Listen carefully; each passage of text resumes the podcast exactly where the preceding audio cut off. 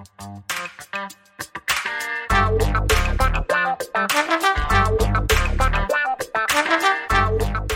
guys, Montel here, and welcome to this edition of Let's Be Blunt with Montel. Thank you so much for coming in and tuning in today. I'm I'm really looking forward to the guest we have on because he's a fellow vet and a you know a, a former uh, Apache pilot and a guy who's now transitioned into cannabis. And I'm going to tell you a little bit more about that. But I just wanted to just make a comment, and you know, you digest it the way you choose. This is me. Was it two weeks ago? the president of the United States went in for a press conference and he made a statement that I'm going to have my DOJ relook and take a look at why cannabis is in the category that it's in. And we'll see if we can speed up that process. I'm going to do exactly what I told you I promised I was going to do when I was running for election, which is a lie because when he was running for election, he said he was going to try to do something in the first 100 days. Well, it's been two years, homeboy. So you know, we've really, really stretched this out a little bit. But the whole idea about now I'm going to do, I'm going to have them do a quick look at rescheduling cannabis, and and as if we need to take now what another two years before that gets done, so they can lie again in the next presidential campaign and say I'm going to do something for you to get your vote. This is really getting ridiculous, and you know, I don't know. I just wonder what you think about it. So, you know, send me a couple notes. Let me know. I mean, uh, do you think our Fed is going to finally do something. I, right now, I, I, could care less if they went ahead and said I'll deschedule. At least it gives me something to argue about. Um, you know, or they went on and said I'll decriminalize. I, that'll give me something to argue about. But do something.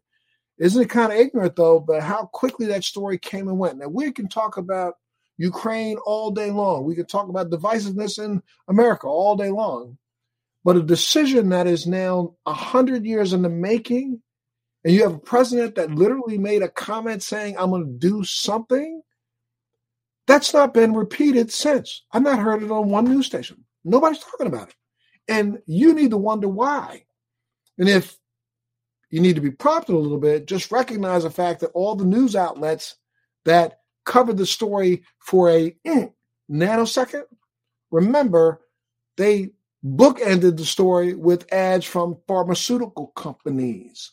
So let's just remember that the pharmaceutical industry isn't on the same page as us until they can figure out how they can grab this and steal it and take it away from everybody. They're really not big sponsors of changing the regs on cannabis because they know that it's going to take big dollars out of their pocket. They are ready for that. They're, they're not ready for that. They are, are ready to fight the fight as long as they can until mm, it looks like I'm going to lose this. Then they're going to jump aboard and say, oh, we believed in cannabis all along. So I'm just throwing it out there. I want you to think about it a little bit. That's what we do here. Unless we blow them out bring up topics so you can do some thinking. And that's what we need to be doing as a nation. I mean, you know, we take a look at how divided this country is heading into the midterms, but nobody talks about how united the country is around cannabis. I mean, let's look at it for a fact. Well over, depending on which poll you listen to which week, and depending on how the question is asked, we believe that somewhere in the mid 90 percentile now, people believe that cannabis should be made medically available to all. We do know that there are polls that are stretching between 62 to 67 percent that says that cannabis should be made legal period. Not medical, just cannabis.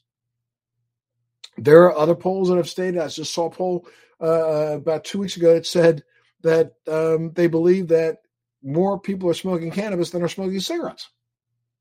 Wow. So we are now living in a nation where we already know that we have, what is it, 38 states and the District of Columbia have already passed some form of cannabis law to allow for cannabis use. And right now at the midterms, I think there's another five states that have got it on the ballot. So we're almost close to, you know, 42 states out of 50 that think it's okay.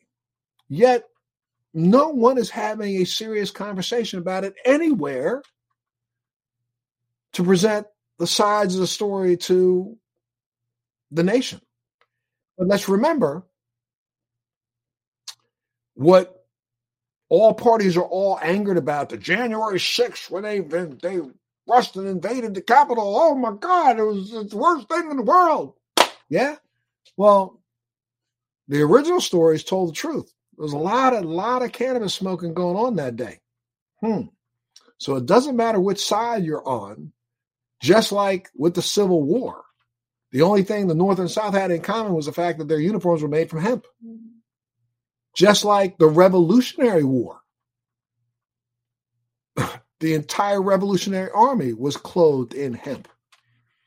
Let's also remember that all of our forefathers who wrote all the documents that we claim to allegiance to, documents that were written on hemp paper, all of them grew hemp. It was mandatory to grow hemp as a farmer. You were considered unpatriotic if you didn't do so.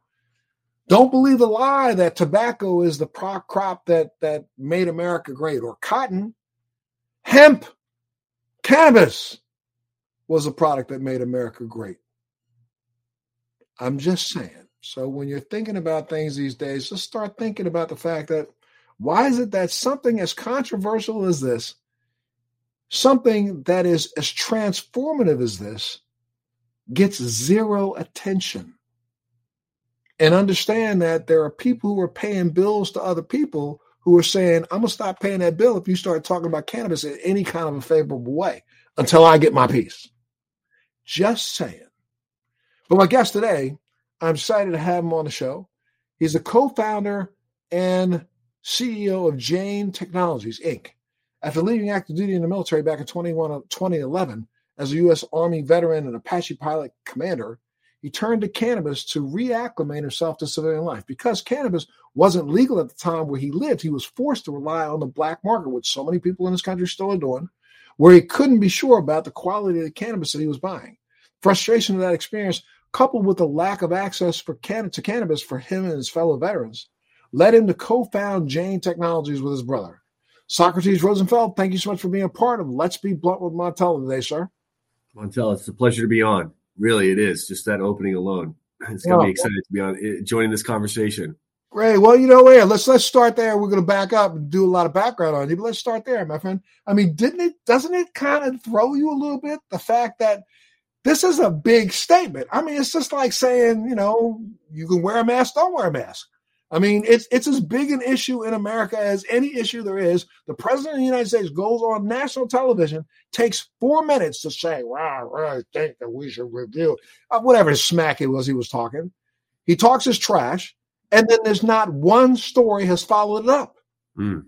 I mean, can you think of one that you've seen in the last two weeks? I, I no. maybe I'm looking at the wrong channels. No, I, and I think we are. Um, as a country, we've been conditioned to to uh, at least in talking about this plan, try to put it in the form of regulation and dollars and cents, which is understandable. But at the end of the day, there's an underlying story to all of this that, um, as you said, transcends party line, transcends demographic, north, south, east, west, Republican, Democrat, and that's the, fa- the fact that uh, cannabis is a is a product and a plant that helps people, human beings whether they are veterans coming back home, whether they're senior citizens or folks who are uh, facing, you know, uh, terminal illnesses, looking for relief, or they're parents of children. Um, you know, way back to to the founding of Charlotte's Web. um, those kinds of stories, those are the stories that I believe need to be talked about at a national level, because the dollars, the cents, the SAFE Act versus this act, that's all very, very important. But the, the one thing we cannot deny, the one thing that I don't think is opinion, that is truth, is the, the millions and millions of people who have uh, experienced a sense of well being and wellness because of this plant. And um, since I, the dawn of man. Amen. Amen. Since the dawn of man. Since the dawn of man. And if, if we want to listen to the BS, I mean, you know, uh, I think about two weeks ago, um, the FDA uh, came out and said that there was a person who passed away from working in a cannabis laboratory, mm. and he passed away from cannabis. I'm not real sure that's true. Uh, to be actually honest with you, they may have died because they had some underlying conditions that maybe working in that laboratory did exacerbate. Maybe I'm not sure, but let's take a look at since the dawn of, for three thousand years. There have been people working with this plant, exactly. people doing the same thing, little huts, little caves and not one registered death. And if this is the first, then I'll acknowledge it's the first death. But how many people have died from alcohol? How many people have died from opioids? I mean, we look at it right now. We act as if you know. Th- this is the one thing about this country that just drives me effing nuts.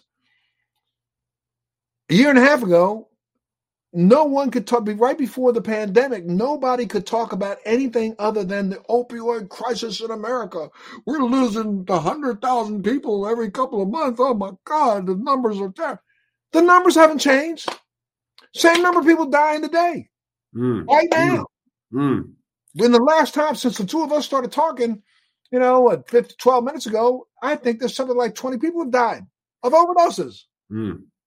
it hasn't changed but nobody's yeah. saying anything about it. Why? Because let's go back to what I was arguing about at the top of this hour.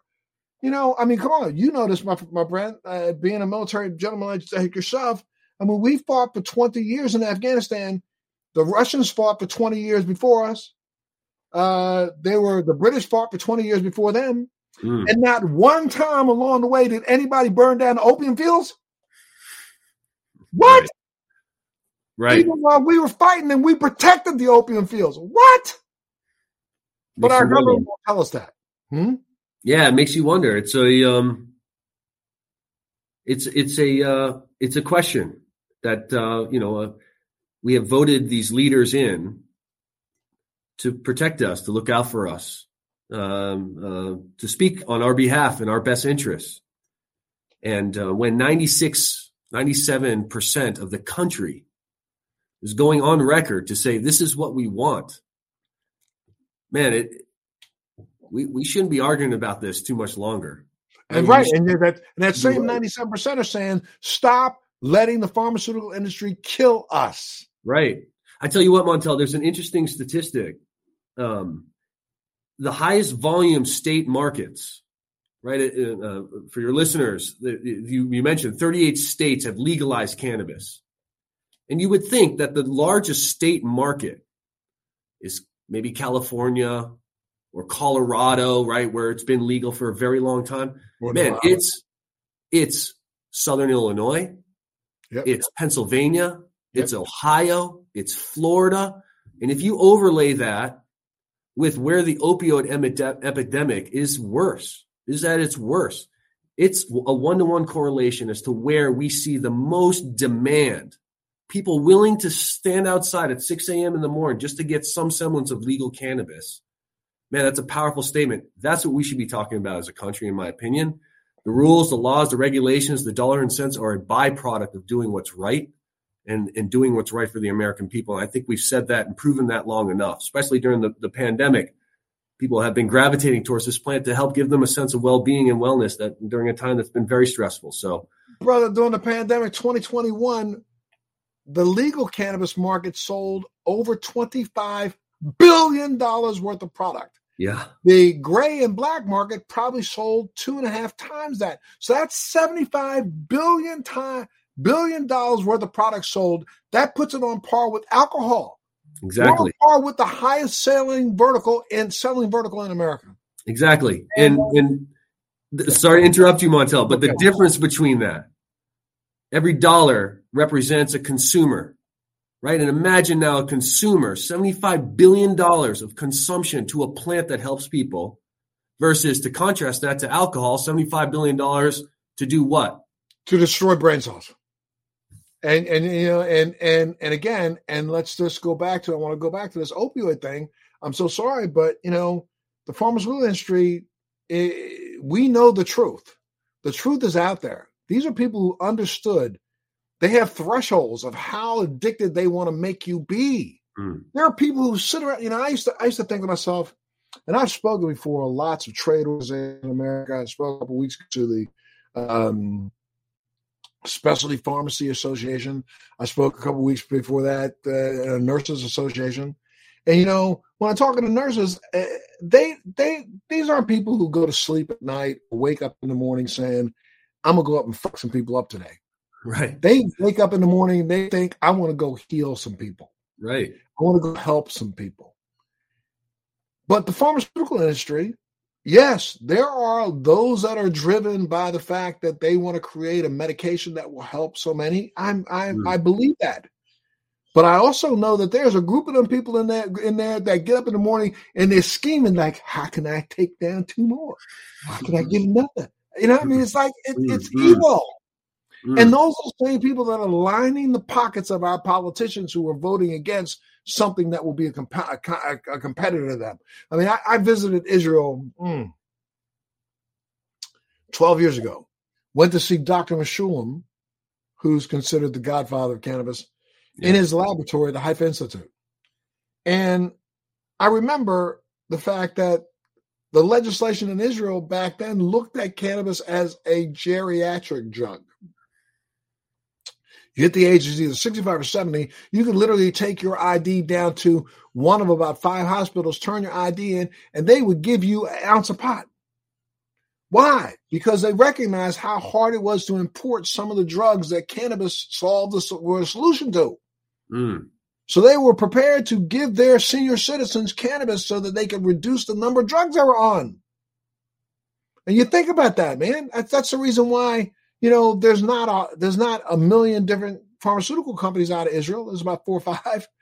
You know, there's a million of them here in the United States because we don't care about how we allow these people who are paying for the dinners and the cars and the plane tickets for our politicians to rape us. Mm. And until we as a nation stop and start considering the truth, I mean, again, let's go back to you know uh, early 1700s, eight, uh, mid 1700s.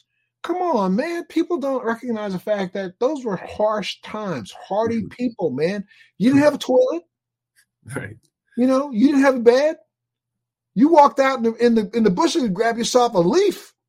right. You know, and, and and and and there was no air conditioning. There was no heat. Mm. So why weren't people? Of course, people walking around with a splib in their mouth everybody in the country drank near beer because mm. we couldn't figure out how to purify water. So therefore, we brewed a 2.9% alcohol beer to kill all the bacteria. Babies drank beer. Hmm. People, the water you drank wasn't like water out of the, out of the river. Hell no, you drank water out of the river, you were gonna die. Because 100 feet up the river from you, a, a, a squirrel and a bear just pissed it and took a shit. So when you drank water, you either boiled it and then you boiled it. It didn't last more than about three hours to be stay pure. So they started putting alcohol in it. The alcohol at a lower content helped contain and control some of the bacteria. Mm. So everybody walked around with a little. It, it, it, come on, an eight-year-old, nine-year-old walking around with 2.9 beer. By about the third glass, you know they had a little buzz. Everybody right. had a little buzz. Right. Jefferson, that homeboy was a hemp grower. Oh you yeah. He, you gonna tell me he didn't smoke his? Washington oh, hemp grower. Oh yeah. All the, the, the the ceremonies that he he put in place in the Masons. You know, when they're walking around that Mason tent, swinging that that lantern, claiming it's incense. Ha! Incense my ass. Stay with us. We'll be right back. Do you want to know how to become a social media influencer, how to grow an online business, how to make money from your laptop and build a profitable online company? Well, I'm going to show you how in my podcast, Living the Red Life. I built a million dollar company at the age of 25, a $10 million company at the age of 30, and now I'm the A list celebrity marketer that speaks around the world on how to transform businesses and make them profitable using Facebook ads, marketing, social media. My name's Rudy Mawer, and I'm super pumped to bring you my podcast, Living the Red Life. I know this is going to become your new favorite podcast, and I'm going to show you how to grow a profitable online company step by step every single week. You know that was hemp.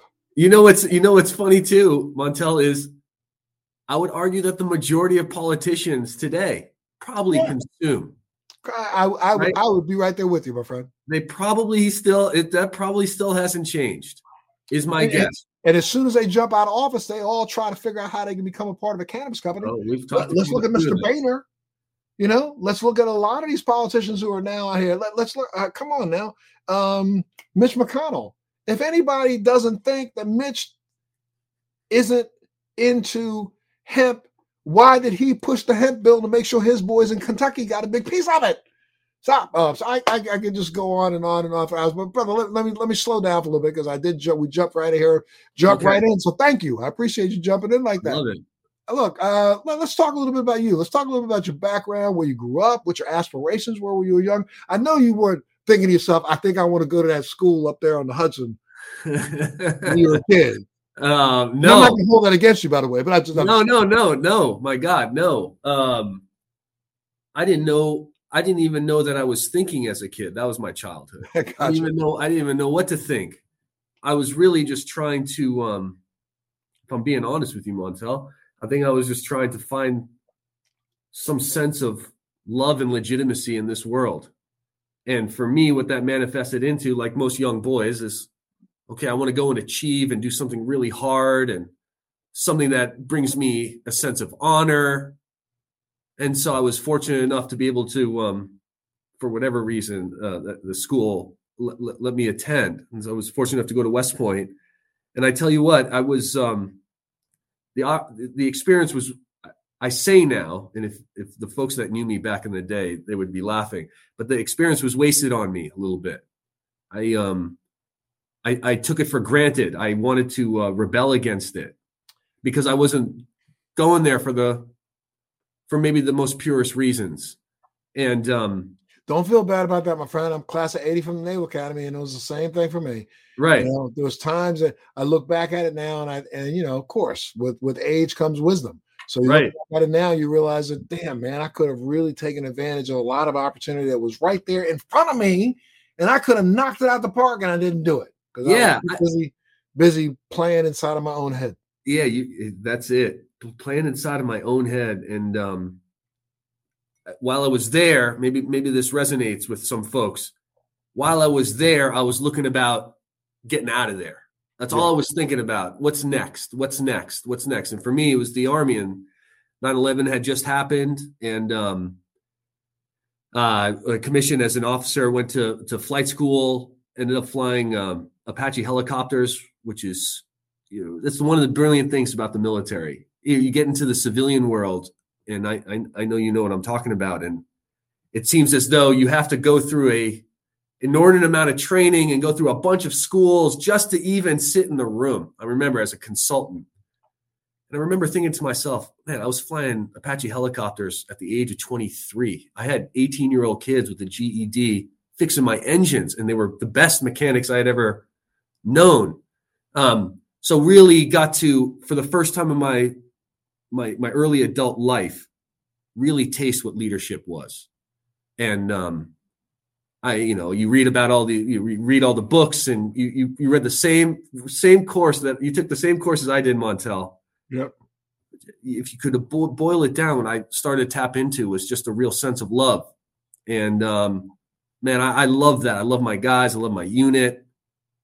What I didn't really necessarily love was what was what I was doing over in Iraq, and I something just didn't feel right in my heart and I'm not saying what was right or what was wrong, but for me, I remember just flying helicopter missions all day, and I my mind would always go down to the people, um, the, the Iraqi people, just just like going to school and going to work, and I'm like, man, maybe there's a better way to help those kinds of people.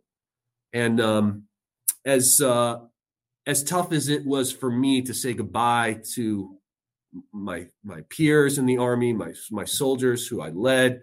I felt a real sense of guilt. Um, but something was kind of pulling at me to go and explore something outside the military, see if I could help some people in this world. And that set forth a whole nother kind of set of learnings. Um, and happy to get into that. But yeah, I spent some time in the military and se- seven years on active duty. And that time on active duty is really kind of where you defined your life in the sense of from your diet to your fitness routines to your mental, I, I'd say, Hmm. limits. You put limits on yourself while you were in the military. Yes. Once you got out, you started ra- lifting those limits, did you not? Yeah, that's uh you know what I realized was the the actual limitation for myself was who I thought I was. Right. I thought I was Captain Rosenfeld. I thought I, you know, had the Ranger tab. I thought I had so many hours. I thought I was going to go to this unit and that unit and that was I was chasing, to quote one of my, my good friends, Scott Harrington, who's also a West Pointer and pilot. He's like, man, we were chasing the should.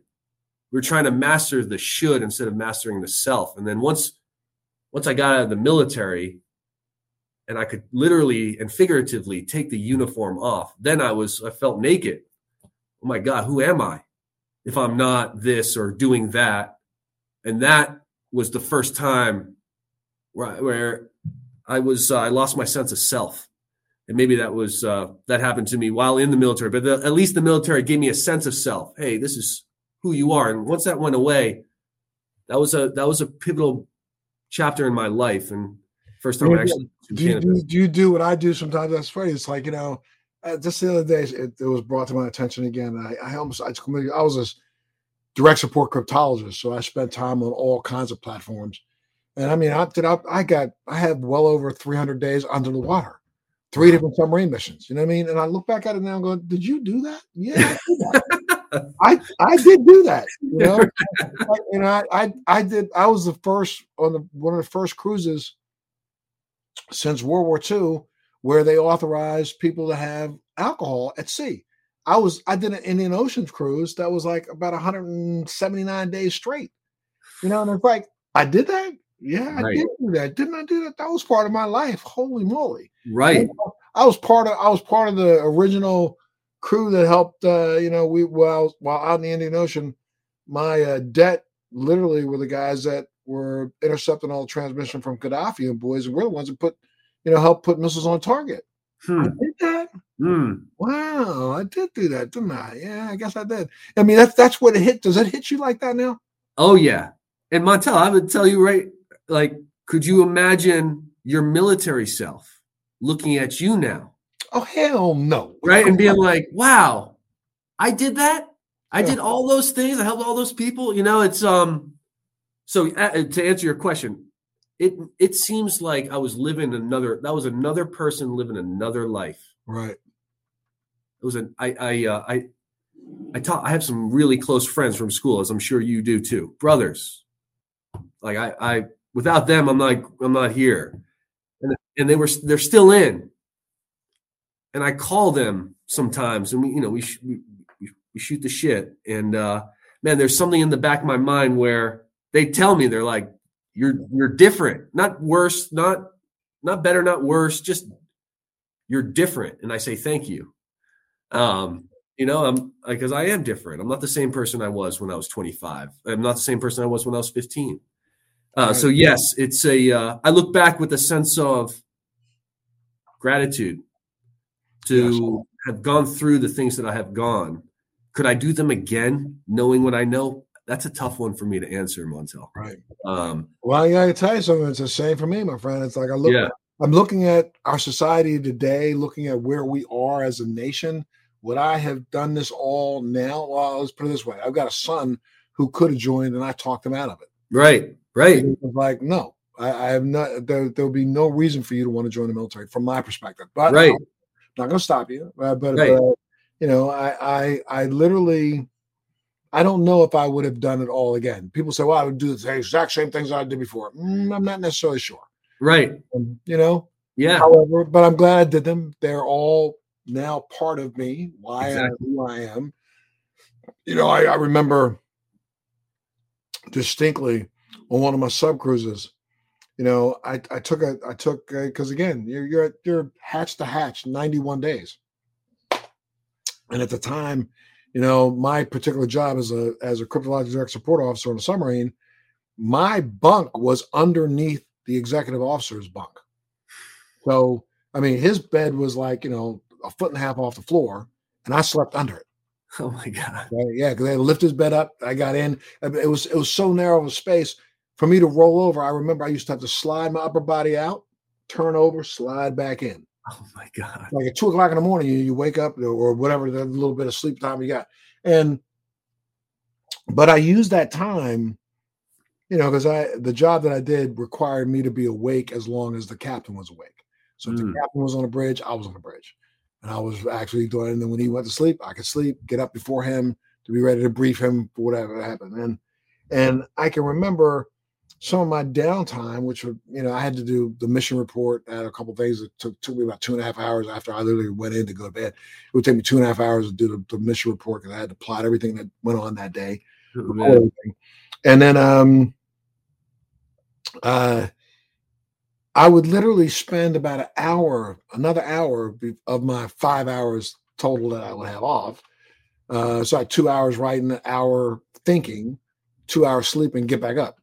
Um, in that one hour thinking, I literally use that time to really do some real deep soul searching of myself. Wow. It just some deep, like, you know, I used to ask the question of myself, um, is is anything I've done in my past worth talking about today?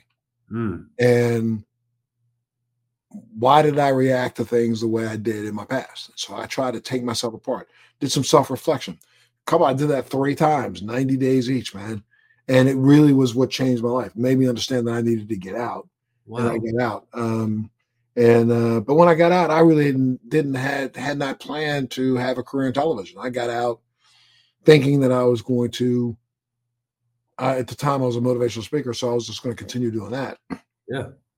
And that took off. What were your plans when you first stepped out of the military? Man, you, you did more self reflection than I'm. I'm I'm catching up to that now. Well, there you go. Take Going back in my life and being like, man, how did why did I make those decisions and all those? I wish I had done that in the military. Maybe not. Uh, I wasn't ready for it. that's something you can do now, especially something that I think that's something that cannabis can help you do. Because Amen. you know, when you're in one of those reflective moments, man.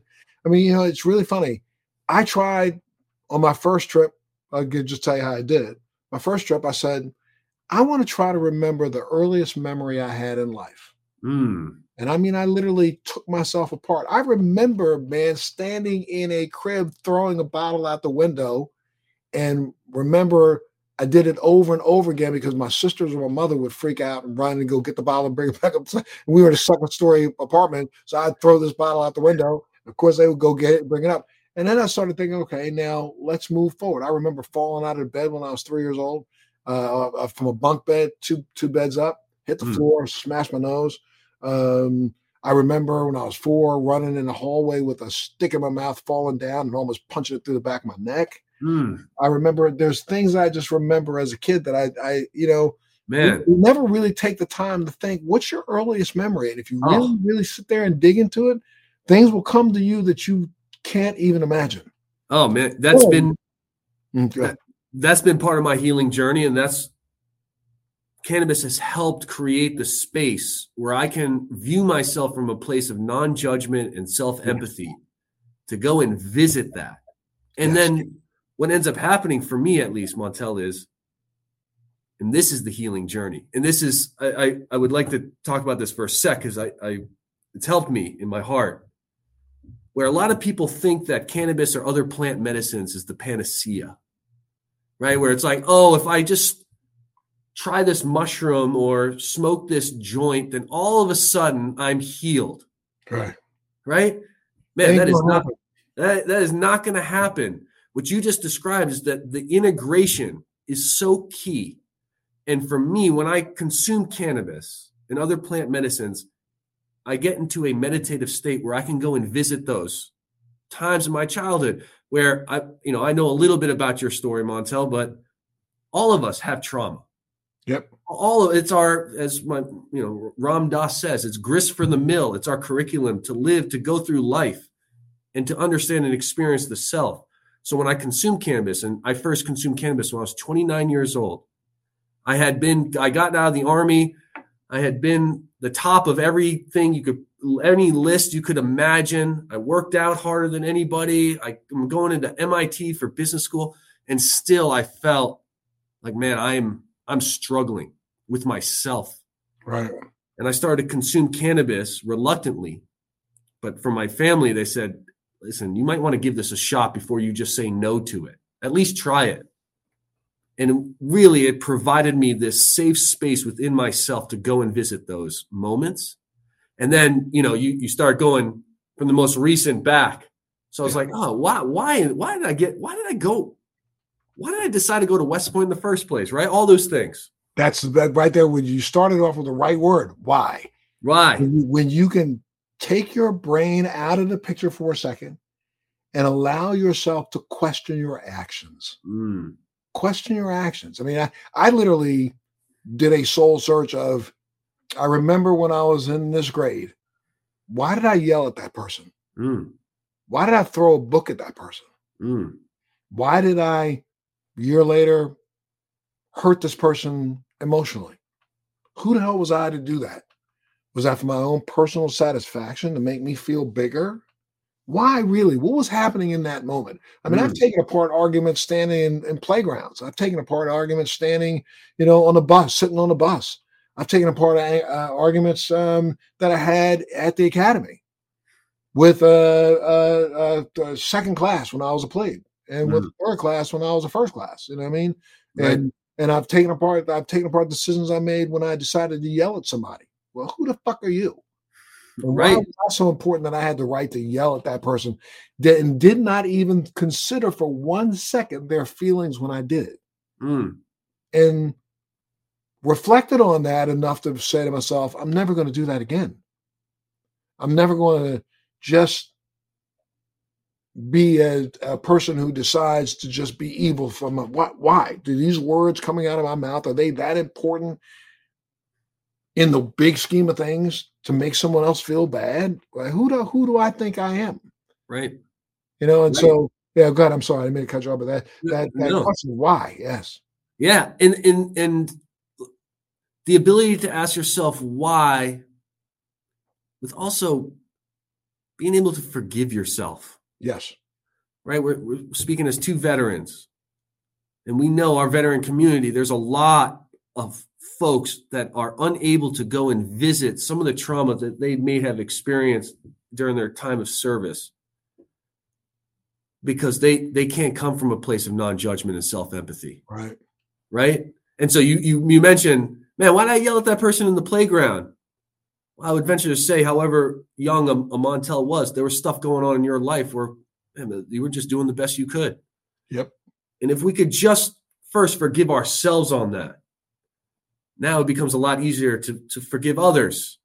And this is what Bob Marley meant when can when he said cannabis or the herb is the healing of a nation. It's the healing of the self. The first nation is yourself and then you can go out and start helping other people right and, and that's really really important and something that this plant has given to me and quite frankly this is why we've me and my brother and my friends and this this company we have and so many others in the industry to include yourself are, are so passionate about this plant because man it, this has helped us heal and we know that this Mm. there are millions of people in this world that need that kind of healing it's not the no only thing buts. No ifs, ands, or buts. I mean, I, I often think, you know, it's it's funny if we all just the same people who who, who crashed into the Capitol in anger, but were Yeah. smoking that joint. If they had just stopped for a minute and- stood outside and smoked that joint and settled down for a second, they would never crossed the line. They would have Mm-hmm. probably never gone in there. But they got caught up in all the angst and stuff around them now. And then by the time they got in, it was like, hmm, should I really Hmm. have done this? Should I really have done this? So I mean, I think uh, as a nation, boy, you know, I wish we could have a national. Well, it's 420 day. I wish the whole nation would stop for a second and take a big hit. Talk to me though. When you first came out of the military, what were you planning on doing? You went to MIT. You said. I, I so I, I say as it I, like I had some plan. I had no plan. I had, and I, I'm an officer, a, a West Pointer. Man, I had no plan. I can't imagine people that didn't have the agency and resources that I had. And I, it was a, it's kind of not a funny, it was a funny story in retrospect. I Googled because my, all my friends from West Point were going to business school. I had no idea what business school was. And so I Googled the best business school in the world. And of course, Harvard Business School comes up. And so I did, you know, when I, I was like, okay, I'm going to apply to Harvard Business School and wrote my essays and took my tests and applied thinking that I was just going to get in. And, uh, you know, I'm putting my paperwork in in the army and my brigade officer, my general officers. What do you, what are your plans? Oh, I'm going to go to Harvard Business School. And they didn't even ask to be like, oh, did you get in? Or, I said, oh, congratulations. Mm-hmm. So I get the letter. Hey, you're, you, you are not going to Harvard Business School. We rejected you. And I remember, What? yeah, two months out, two months from getting out, and um, man, it was a beautiful, beautiful uh, it was a beautiful sign from the gods or whomever, the universe, whatever we want to say. Say, no, no, no, Sock, it's not that easy. You're not going to go and just chase one achievement to the next. We're going to slow this down for you. And so I had to take a moment and figure out what spoke to my heart. No money, no, no fame, no, no accolades. And I remember reading this book in Iraq called A Fistful of Rice. And it was about microfinance and the power of what microfinance, very small loans given to usually uh, the, the poorest of the poor and specifically the women of the poorest of the poor communities in this world and the benefits of that. And I, I remember I opened that book back up, I was talking to my wife, Emily, at the time, and I said, I want to go and do this. And because I really wanted to do that from my heart, not here, but from my heart, man, the doors opened up. I met with the Whole Planet Foundation from Whole Foods, and they essentially sent me to Guatemala to go and experience microfinance with Grameen Bank.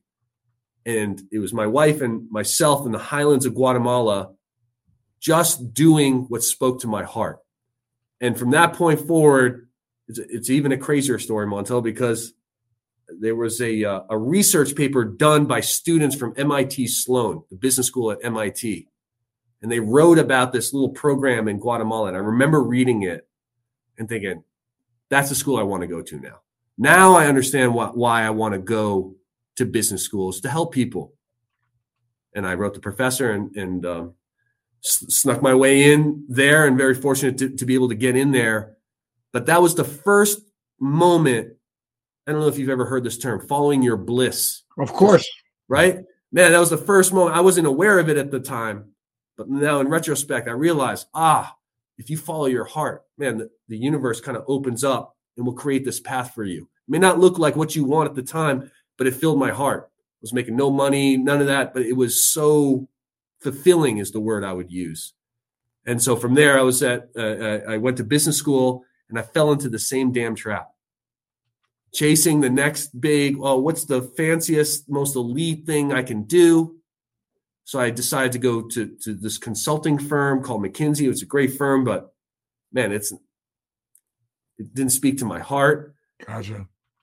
And uh, first week I was there, I came back home and told my my my wife, I was like, I, I can't do this. and uh, she's like, What do you mean you can't do this? We we moved out to California, we graduated business school, and I was like, This is this is not this is not who I am. And a few months later, I had this idea for Jane. And I was at least smart enough that time to listen and say, okay. And at that point, when, when you had the idea for Jane, though, were you now, I could, had you then transitioned into becoming a cannabis consumer? Yes. So I was a cannabis consumer really during my time at business school. So it was a very, and I was a closeted consumer. I was ashamed. Oh my God. I was guilty. I was embarrassed. I thought I was like I was uh, uh, dishonoring my family and the people that let me go, you know, accepted me to go to school. But at the time, Colorado and California were just emerging as legal markets. And I was thinking to myself, here I am at MIT studying how all the great technology companies got built by timing a new market to open. Right? We studied this, whether that's Uber, Airbnb, or Amazon. It was just and I remember thinking to myself, what a cool story that would be.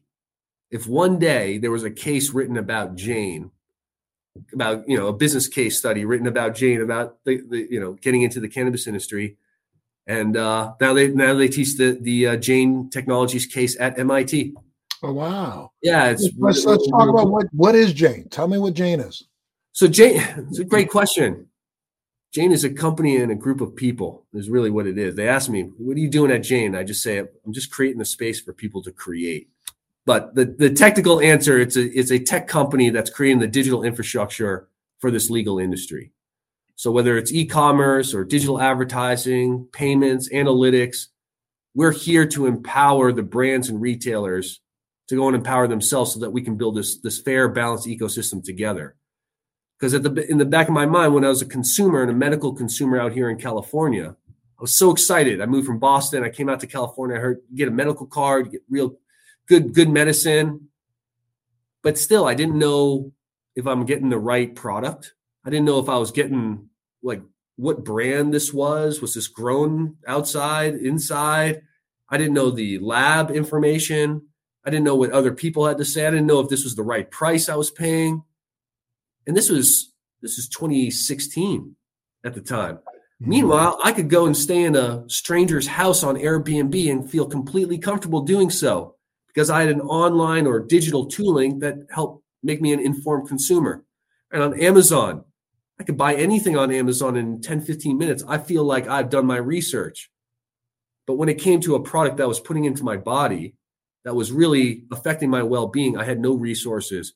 And that was really the inspiration for us to go and build Jane, knowing full well that, like you said, 75, 100 billion dollars worth of demand in this country for this plant. People willing to break the law, people willing to meet other people in a dark parking lot like I did in Boston. Man, why don't we go and provide them access about a plant where they can get access just the same way they can get access on everything else food they eat, products they buy. So that was our mission here at Jane. And, and we started that six, seven years ago, and we haven't stopped. And it's been a, a true dream come true. And is it a national platform now? Anybody use it anywhere? National platform, 3,000 brands and retailers across 38 states. We're in Canada too. But you can open up the Jane app, and now you can get recommendations based on specifically how you shop you can read over a million, two million verified reviews on products of people who have confirmed to have purchased those products and said, hey, this helped me go to sleep, or hey, this kept me really, really kind of energetic and creative. Um, you can compare by by price. Basically, you can shop for cannabis now like you shop for anything else in this world, and that's that's the mission that we're on. And would you? I, I am throwing them out the names out here, but I'm I'm not trying to promote them. I'm just saying, how's it different from like Weedmaps or Leafly? Yeah, great question. We respect those platforms. They were they were the first ones in, but um, Weedmaps and Leafly is very similar to Yelp. Um, and if you if you if you are familiar with Yelp, right, it's a it's a directory listing. It's got information. And 10, 15 years ago, or 20 years ago, when you know you could fire up Yelp and be like, oh, this is the business's address and their phone number. Man, that's that was really helpful. Weedmaps and Leafly were doing the same thing back in 2009, 2010 when it was unheard of. But just like Yelp, man, it's very hard to shop from those sites. Gotcha. It's right, very hard to feel like you're getting curation and taking millions and millions of products and, and, and getting that down to about 12 that really work for you. And then we have the ability to also find and locate individual products in real time. You're in Miami right now Montel, right? So if you open up the Jane app, what we're doing right now is we'll be sourcing all live inventory from all those retailers and dispensaries in South Florida and letting you peruse those and shop from them in real time. And that's something that uh, uh, not not any other platform is able to do in this space right now. Wow, that's great. And um, you know, what's what's your future idea of what you want to do with Jane? Um, we we uh like like we opened this call there's still a lot of work to be done, not only in this country, but, around the world. And for us, where there's an opportunity for technology to help, and I, I want to be very clear. I, you mentioned these pharmaceuticals, you know, nurses and doctors wake up every day wanting to help people. But then maybe some folks in the pharmaceutical business are more looking at their bottom line and stock price than they are about the mission. And for us, we never want to lose sight of that mission. So wherever we can provide access to this plant, we're going to go and do that. We're not growing the plant. We're not opening up our own retail stores. Those that's the hardest job in this industry, and we want to use our digital tool to help empower those folks. So whether that's helping cultivators, whether that's helping our dispensary operators more and more, whether that's continuing to help our brand partners, that's what we're going to build to go and ensure that this industry as it scales, can remain a balanced, diverse, fair, transparent ecosystem. And we think technology is a big, big driver of that. Not the only driver, but a big one. And that's where that's where we intend to go. So um, yeah, yeah, see, go- I, I, would agree with you 100. percent It's like technology could be, it is going to be what helps to drive this industry in Texas. But one of the things that we've kind of missed out on a lot of is direct education to the consumer. That's it. What I mean, what I mean Yes, yeah. you're giving them information about where they can go get product, but stop for a second and say, how does that product affect you? Do you know anything about your endocannabinoid system? That's it. You know why you actually are, are driven to want to consume cannabis because there's something inside of you that's that wants it, and it's part of what your neurological makeup is all about. I mean, I, I just I, I I think that we've done such a re- incredible job B two B in this business, but we've done such a piss poor job B two C. Yeah, I agree with you. Consumer. I, I, I agree with you. And there's three. Um, we have this board member Jeff who who talks about. Uh, he's built a lot of e-commerce businesses. And he says, in order to build a real marketplace, you got to have three things: commerce, content, and community. And for us, we spent five years working on the commerce part. Right? We said, okay, let's get the products. Let's allow people to to purchase. That's a very hard step to get done and I'm very proud of the team that we've done that. But the next step now is the content and community piece. Right now, Montel, what you just said, we have about 2 million verified product reviews where consumers who have purchased the products that you're looking at in South Florida will be able to tell you, hey, 51% of them said this helped them go to sleep. 32% said this helped them with, with appetite increase or quell their appetite. Uh-huh. Right. And it's this isn't Jane saying that. This isn't the brand that's that's fixing to get money saying that. This isn't a dispensary that got paid to say that. These are the actual patients and consumers who have tried that product that are going to tell you that. That's kind of one piece. But the other piece is this content piece is okay, can we get these can we get medical research on here? We start informing people of what the endocannabinoid system is. Can we inform them that hey, it's not the THC that's that's really that's you're gravitating to. It's actually the myrcene terpene in there that you really like because it helps with anti anti anxiety, helps you go to sleep. But it's a we have to walk in step with the education of the consumer. We can't just start talking about terpenes without first earning the trust of that consumer, and that's what we've worked hard to do. But just know that content and community are two legs upon which this marketplace stands we haven't even gone there yet, and that's very important for us from here moving forward. Well, as you move forward, reach out to me, my brother, because I'd love to help you guys do that. Because I would love that. Okay, not a finally, finally, finally, and this is worldwide. This is not just the United States. I mean, unfortunately, we seem to think that we're leading the charge, and I think in the next four or five years, we're going to find out very quickly that we might be on the tail, wagging the tail. Yep. Because you know, you look at places like South Africa, you look at Colombia, you look at China, you look at India, you look at Spain, you look around the world, and there's a lot of other people who have decided that, you know what, I think what we need to do is start educating our masses to understand why they even want to consider this. Right, right. So they're doing what you know, what what uh, I think really should have happened in this business five or six years ago, and we completely ran away from. It. We have so many conventions and so many gatherings, you know where we get together and try to sell you the newest extraction equipment, the newest bullshit. When the truth of the matter is, we should be coming together as an industry and realizing that a rising tide lifts all boats. So if we got together as an industry and started implementing practices that other proven industries have utilized to move the bar, especially from a legislative standpoint, we could achieve what it is we want to achieve. But as long as we're still on the ground fighting with each other for a little piece of the fiefdom, we're going to be fighting for, with each other for the next 10 years, uh, looking at the same bullshit. That's it. Um, there's this great author out there, Simon Sinek. He wrote this book called The Infinite Game. It's a really good book. I'm not one to read a lot of business books. You can just ask my, my professors.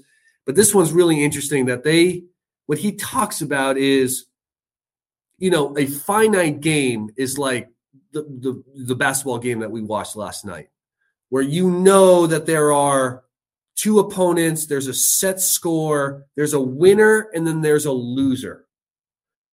In business, we've been made to believe that this is a finite game. We've been made to believe that in order for me to win, I need to beat Weedmaps and Leafly in order for Jane to win. I'm just using this example. That we don't believe that. What, what, what we're arguing at Jane and Simon Sinek has, has, has, done it a lot more eloquently than I have. But what the argument is, man, this is an infinite game, and it's not about beating winning means resiliency. Winning means, hey, can we can we stick around and continue to grow and and do good in this world, hopefully. And if we can just man, back when I was walking the hallways of these conferences in 2016, 2017, that was still there. That was still there in the room. People were still about, hey, let's let's move this plan forward. And more and more, it's less about that. And I think that's why it's it's important that we we have people like you, we have companies like Jane here to make sure that we it's a reminder we're not going away.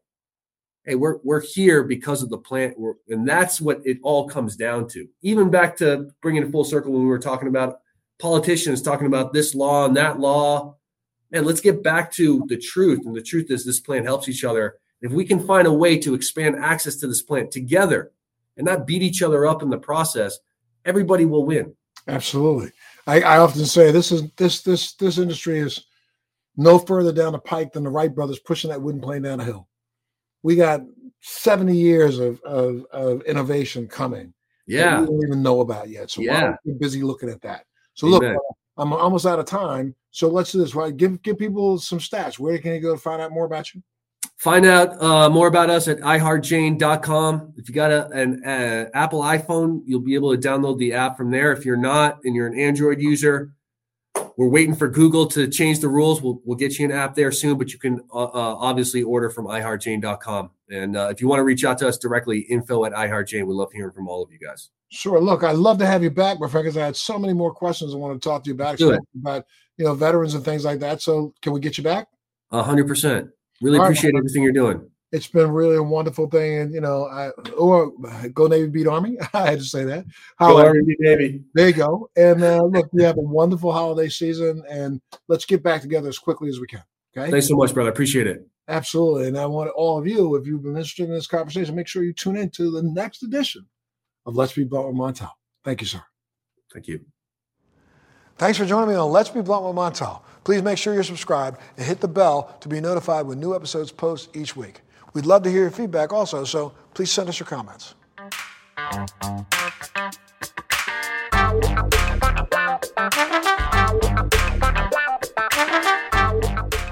Thanks for listening to today's show. To check out more great cannabis podcasts, go to podconnects.com. Here's a preview of one of our other shows. I'm Larry Mishkin, and I'd like to invite you to join Rob Hunt and me on our weekly podcast, The Deadhead Cannabis Show. Each week, we explore the latest cannabis and jam band news and reminisce with other Deadheads and jam band lovers about the great musical acts that we've seen and heard. Check out a new episode every Monday.